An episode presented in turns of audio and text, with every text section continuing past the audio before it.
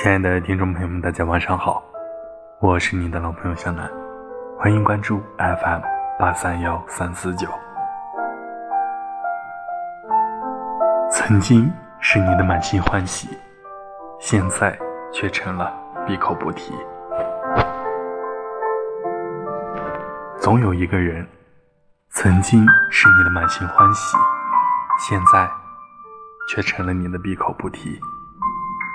他闯进你的生活，带给你感动和美好，却又在某一时刻，猝不及防的从你身边抽离，留下了一地的回忆。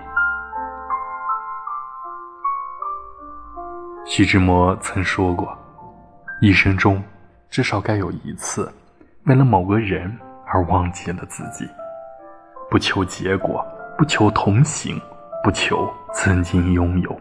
甚至不求你爱我，只求在我最美的年华里遇见你。你离开后，才发现这个世界真的很大，大到一转身便丢失在了来来往往中，不再遇见。我才终于接受了，你只能陪我一程，终究无法参与我的余生。放下，大概就是这样。即使我们没有在一起，我也会好好的。